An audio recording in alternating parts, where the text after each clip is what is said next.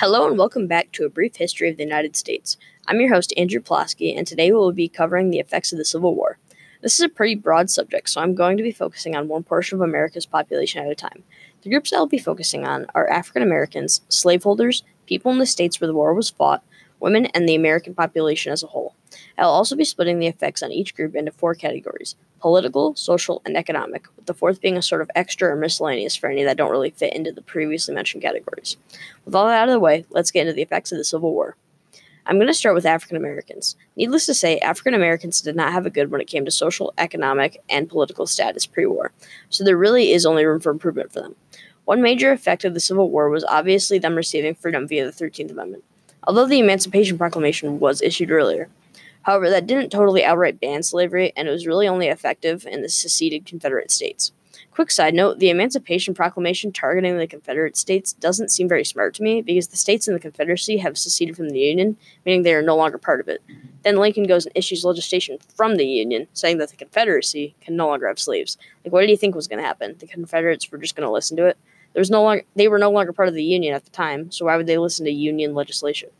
Anyway, the the abolishment of slavery was a monumental social effect on African Americans, specifically because now instead of being viewed as property primarily by the South, they had some of the same rights as whites, although there was still much that needed to be done, as can be seen from the civil rights movement in the 1960s. One major factor contributing to the early equality was the Freedmen's Bureau. The Freedmen's Bureau contributed by providing rations and supplies to the South after the devastation of the war and equally distributed resources among the races.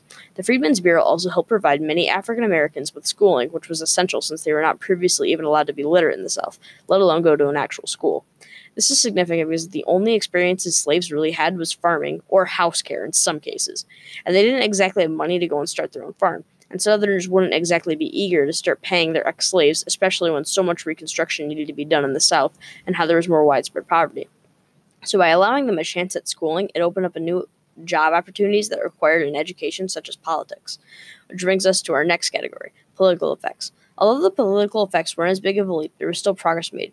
For example, many African Americans actually ran for government positions and won, which allowed for more African American representation in politics, which was important since there was now millions of free African Americans that needed a voice.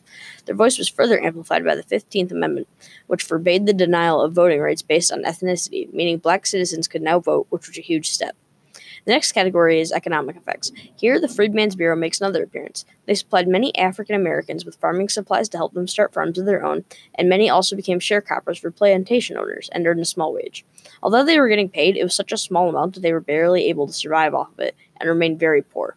However, even though they were poor, it was still a step up from the conditions of slavery, slavery where they were beat and whipped and received no pay. Now they were free from their restraints and could begin to work towards their American dream. The final category is the extras or miscellaneous one. One standout effect was a sort of mass migration around the country where ex slaves would search for family members who were separated from their family during slavery.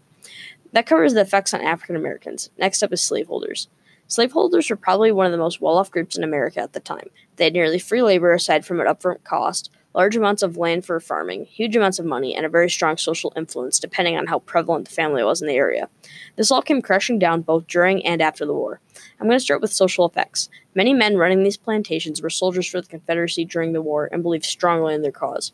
Ultimately, they did lose the fight and would carry the shame of defeat back home.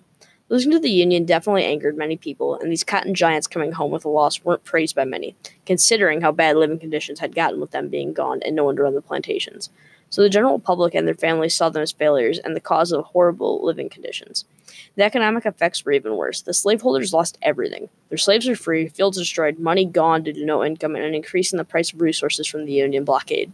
And if they were unlucky enough to be living in Georgia, then their homes and fields were most likely burned to the ground from General Sherman's march to the sea and total war policy. They basically had to completely rebuild everything. Politically, they also suffered catastrophic losses. The cotton giants that had previously been so influential so- socially and politically now had nothing and couldn't contribute. Plus, the, so- the South had no party to turn to because of their reliance on the government of the Confederacy and no party to run for the Union government. They really backed into a corner and really only had one option, which was to comply with whatever the Union wanted. Slaveholders took the largest hit of any group in the South, but the general populace in the states where the war was fought also felt the blows of the Union. Socially, one major effect uh, on the population where the war was fought was the Southern culture and prestige was completely diminished due to famine and poverty from supply shortages. The upper elite that were once thought of as these noble figures were now no different than anyone else and were scrounging for scraps to survive. They also lost significantly in a political sense because of the Union overpowering them and having no real party to get behind, since they had put all their eggs in one basket with the Confederacy. Economic effects were really the most obvious and prevalent. The Union blockade of the South prohibited supplies from foreign nations coming in and completely cut off Southern cotton trade to Britain, making it extremely hard to sell their crops and make a profit. And the lack of resources coming in caused a mass increase in the price of goods, causing widespread famine and poverty, which, as mentioned before, led to the downfall of the Southern aristocracy and prestige.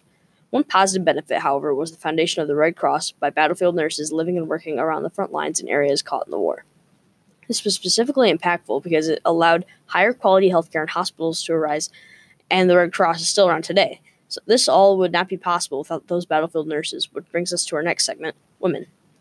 Women highly benefited from the Civil War. They didn't gain as many rights right away like African Americans did, but their contributions and supporting roles in the war really helped them propel themselves forward into gaining the same rights as men in America.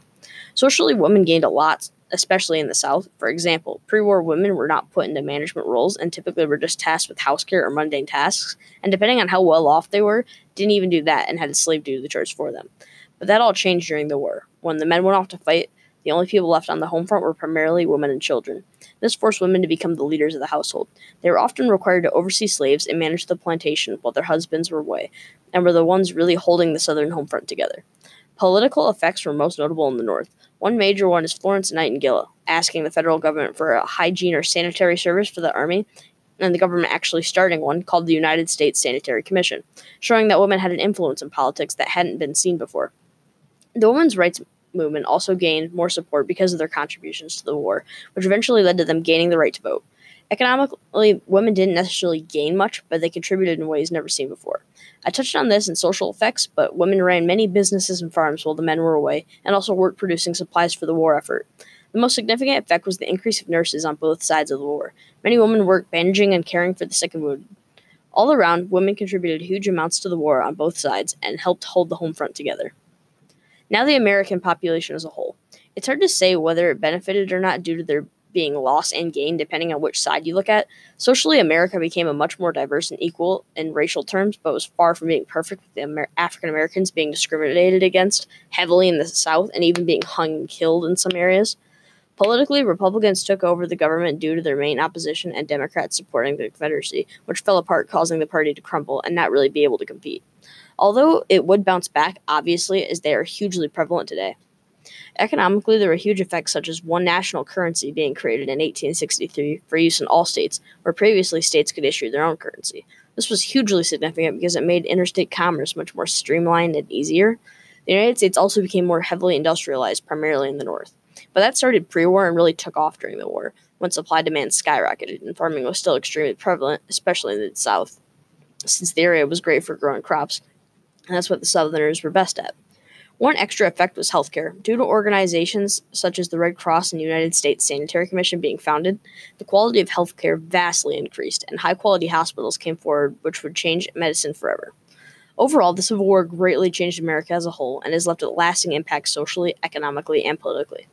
Finally, my sources. None of this would be possible without credible information, so the articles I used were the American Pageant History Textbook, the Civil War section of thehistory.com, and images and descriptions of the Civil War, which can be found at tinyurl.com slash tg2vwx8. Thank you for watching. I've been your host, Andrew Plosky, and this has been a brief history of the United States.